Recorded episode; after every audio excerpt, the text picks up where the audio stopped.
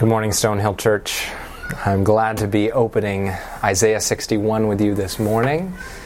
Uh, a couple weeks ago, I thought I would be preaching with you in person at the church, and then a week ago, I thought I would be preaching to you not in person but from the church. But then we had a cough this week, and uh, seems to be just a minor cold, but in the interests of loving our neighbor uh, via public health, we are home. And so I am preaching from home this week. This is our back deck, um, which is about the biggest space I was able to find with some decent lighting.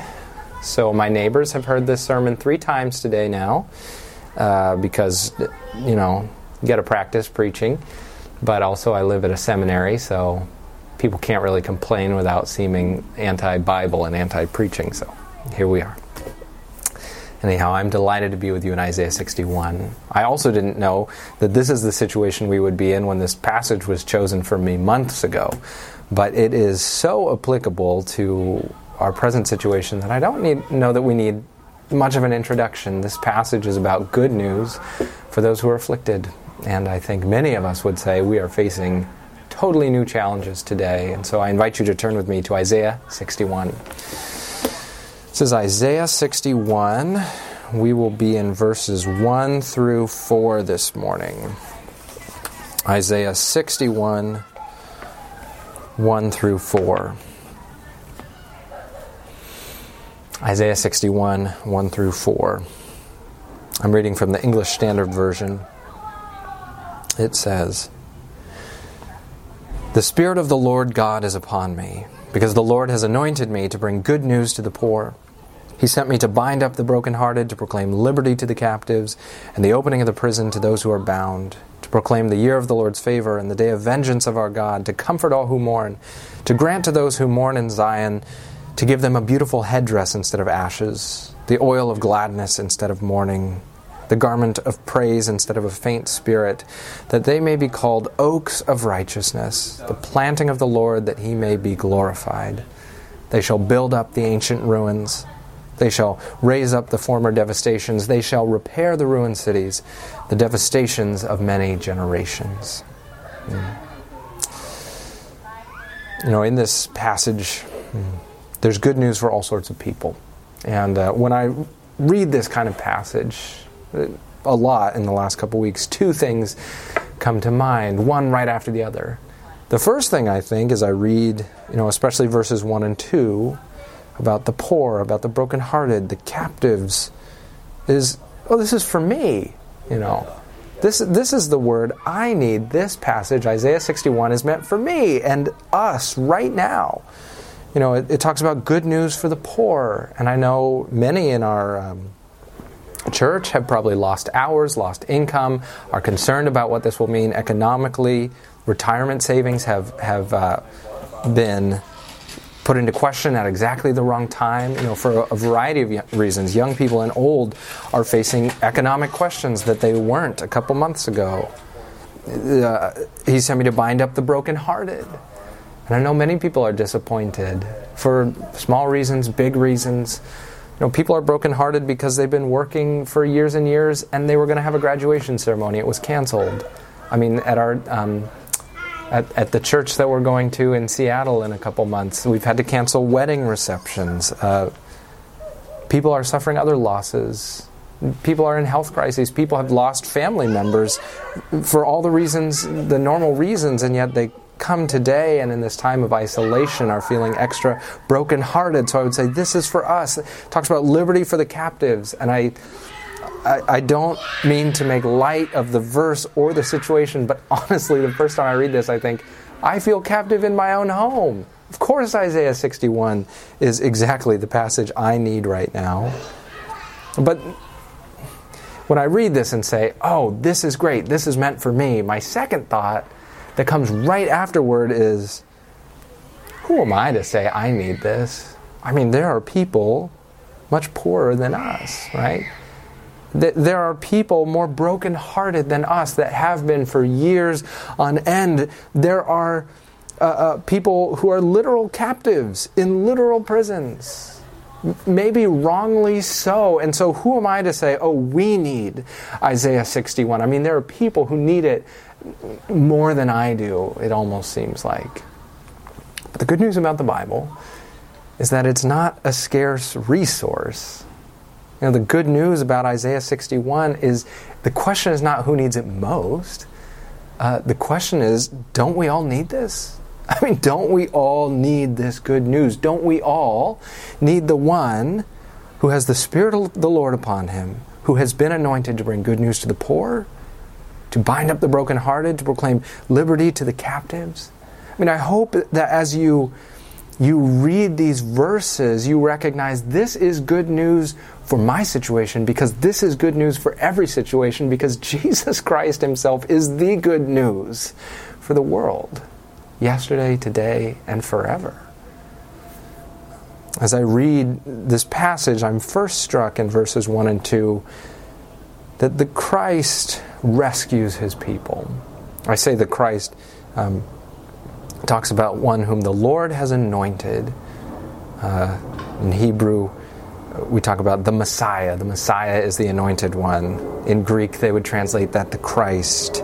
So, this anointed one, this Messiah, uh, uh, uh, uh this Christ, one of the first things he does here in verse 1, verse 2 is he rescues his people from the things they need to be rescued from. And it could be all sorts of things. You know, it is good news for the poor, or that could be translated good news for the lowly, for those who are poor or oppressed or powerless or cast down or trampled upon. Um, you know, he, on the other hand, he, he is coming to bind up the brokenhearted. He's coming for captives. As you read this, I hope you go, I need to be rescued in one of these ways, two of these ways, all of these ways because this is one of the first things that Christ does. He sees where his people are pinned down and he comes with answers. He unshackles his people from what has held them captive. And it could be poverty, it could be powerlessness, it could be brokenheartedness, it could be captivity, as it has been for, for many Christians around the world in literal prisons throughout history. Um, as it has also been for many Christians that are held captive to sin, captive to addiction, captive to systems, captive to a situation. You know, some of us are saying, I desperately need to know that the Christ comes proclaiming the year of the Lord's favor. Because right now, or recently, it has just seemed like, is God really here? Or is God really on my side? And the mere fact that God has sent his chosen one is a sign that yes, God does care, is a sign that yes, God smiles on his people, that God is present, that God cares for his people and is coming to help. You know, some people need this good news that the Christ comes announcing the day of vengeance of our God. Sounds like bad news to some but not to those who have said, I am concerned that wrong has been done and it's going to go unaddressed. I am concerned that people are doing what they shouldn't do and it's never going to catch up with them. Well, the day of the vengeance of our God is a promise that God will set everything straight. I don't think He is, um, I don't think we need to fear that He is harsh. He is all knowing and He is all wise. He is love. He is gracious. But we can find assurance in this that there is a day of the vengeance of our God when everything will be put right. And finally, at the end of verse 2, it says, He comes to bring comfort to those who mourn.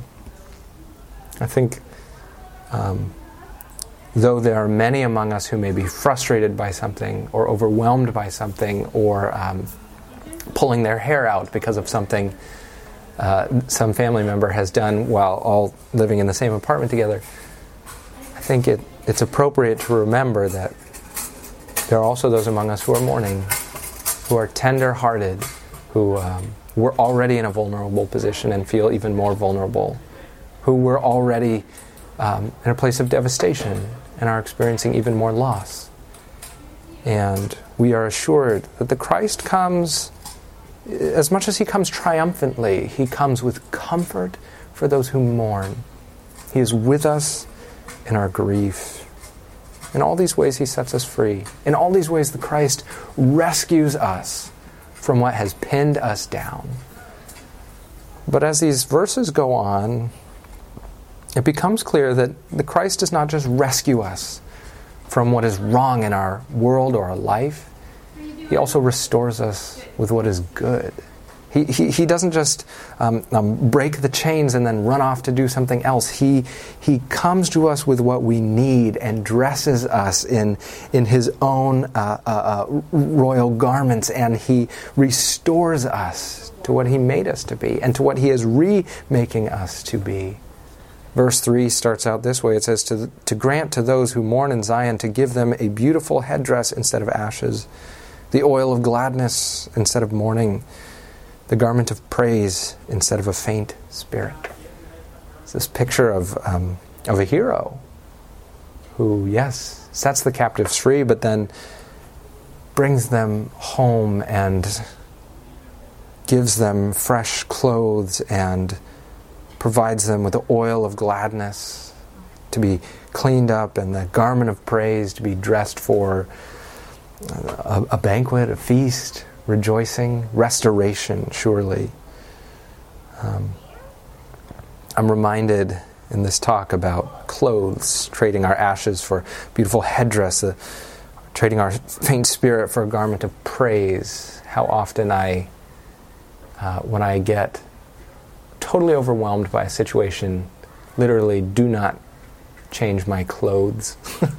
that if you come into this house on a day when I'm totally overwhelmed, it's not unlikely that there will be a pile of clothes in the corner, either what I couldn't bring myself to put in the hamper the night before or what I um, should be folding and putting on because it came out of the dryer. But when I get overwhelmed, often I don't make the time to to change and put on what I should put on to get ready for the day.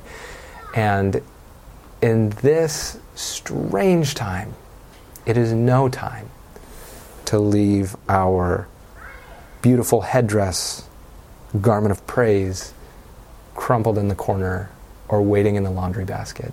It's no time to say, I don't have time for the ways that God would restore me. I don't have time, you know, for prayer, for worship, for these things because there's so much to do all of a sudden or ways I've got to fix this situation. This is no time to leave these things crumpled in the corner if ever we needed the restoration of God. To do things His way, to do things um, by His power, to do things by faith in Him. Now is that time when we desperately need to trade in our ashes for a beautiful headdress, when we desperately need His oil of gladness and His garment of praise. And so, in this first half of the verse, it talks about Christ's restoration like putting on fresh clothes, which is kind of how it feels on a given day when we say, Yeah, I'm going to choose that. I'm going to say yes to the restoration that Christ is trying to work in me. But if you zoom out um, over the course of weeks and months and years, another way you could look at it is like trees. Um, there's, there's this metaphor of trees in the second half of verse 3 says he does this that they may be called oaks of righteousness, the planting of the Lord, that he may be glorified. You know, trees um, grow imperceptibly and yet majestically, millimeter by millimeter by millimeter. I mean, I'm, I'm looking at trees right now in our backyard, and it doesn't look like they're growing, but they are huge. and that is how God's restoration works in our life over time not just one tree, but us together as a forest, God is growing, helping us grow up and out, that whoever walks through would walk through the shade and we would bear fruit, uh, clean the air, put out branches, put down roots that are deep and, and intertwined and reach up into the sky point people's eyes toward God, that we would be the planting of the Lord, that He may be glorified. It's an easy time right now to be focused on the present. But this growth that God is working, this restoration over the course of years and around the world and throughout history is still happening. God is still growing his oaks of righteousness, the planting of the Lord, that he may be glorified. And in our last verse, verse 4, it's apparent to me that not only does the Christ rescue his people and restore his people, he does this so that he can put them, put us to work. He rescues us and he restores us so that, verse 4, he can use us for what he is doing in the world. Verse 4 says, They shall build up the ancient ruins, they shall raise up the former devastations, they shall repair the ruined cities, the devastations of many generations. You know, we live among ruins in many ways. There are good things, there are beautiful things around us. God has done great things out of His grace, and there is so much to be thankful for. And yet, if we read the Bible and we look around us, many of the things around us are in ruins. I mean, God made a good creation. He, he, he put people in it, made in His image with a plan for them, and He called it very good. And compared to what He meant it for, um, a world that loves Him and loves one another, much of what we see around us is ruins, ruins of that original plan. You know, for the people in, in Jerusalem, the people in Isaiah's time looking at Jerusalem, it was apparent that the things they had hoped in were literally reduced to rubble. For us today, if we're talking about um, the world as a whole, or our society, or our nation, sometimes we can forget. Especially when the things we really care about are going well enough, we can forget that there is devastation around us, that many things are not the way God meant for them to be, and not the way God means for them to be. Sometimes, um, in our own heartbreak, we glimpse it, we see it. That for us, yes, and for many people all the time, uh, God's purposes are being ruined, and yet God's purposes will not be ultimately ruined. Because even that which lies in ruins around us will be rebuilt. That's the promise here. They shall build up the ancient ruins. They shall raise up the former devastations. They shall repair the ruined cities, the devastations of many generations.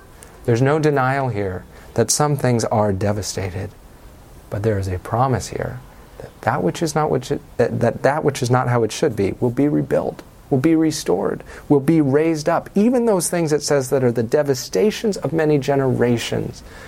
The things that have been off have been unjust have been wrong have been um, uh, frustrating or painful our whole lives, our parents' whole lives, their parents' whole lives, to the point where we don't hope, we don't expect, we don't even think. It never even occurs to us that these things could change. These are the things that God will rebuild. These are the things that God will repair. And I will say, we have faced challenges this year that we did not expect to challenge uh, to face this year. But do you know what? Be it this year, be it next year, be it this generation or the next, we can have hope that God will also work restoration that we do not expect, that God will also rebuild what we have forgotten about, that God will also raise up what we had lost hope in, because He is the God of all hope, and because He is making all things new. And that is why we have been rescued. That is why we have been restored, that we can be put to work on that work that He is doing. So even as we are adjusting to all sorts of new challenges in our own lives. And even as we go, God, I can really see today that I need to be rescued and I need to be restored, we should also open our eyes to where God is calling us to be part of His building up, raising up, repairing the ruined cities and the devastations of many generations.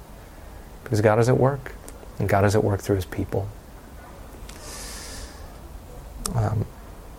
I think it's important before we close to notice that this passage is not um, it's not just a reminder of the way things have always been or the way the world necessarily is. It's not just saying chin up because the world is a good place. No, there is much admission here that many things are wrong and that it might be otherwise, except that The Spirit of the Lord is upon someone in particular. And the Lord has anointed him to bring good news to the poor. Um, we read this as Christians. And so it is important for us to remember that on one key Sabbath, Jesus of Nazareth was in the synagogue, as was his custom. And when the time came for the scripture to be read, he stood up and he walked to the front, and they handed him the scroll of Isaiah, which is this book we're reading this morning. And he turned to this passage. He unrolled the scroll and he found the place where it was written The Spirit of the Lord is upon me, because he has anointed me to proclaim good news to the poor. He has sent me to proclaim liberty to the captives and recovering of sight to the blind, to set at liberty those who are oppressed, to proclaim the year of the Lord's favor. And he rolled up the scroll Luke 4 says. He rolled up the scroll and he gave it back to the attendant and he sat down, and the eyes of all in the synagogue were fixed on him, and he began to say to them, Today, this scripture has been fulfilled in your hearing. That day, this promise was fulfilled. That day, um, we discovered who this anointed one is this Christ is with the Spirit of the Lord God upon him. And our risen Lord, our risen Christ, still today stands over his word and announces good news to the poor and binding up to the brokenhearted and liberty to the captives and the opening of the prison to those who are bound and the year of the Lord's favor. It's good news for you. And it's good news for you to announce because you are his beloved. You are also his body. Hmm. We have been called to be the planting of the Lord that he may be glorified. Amen.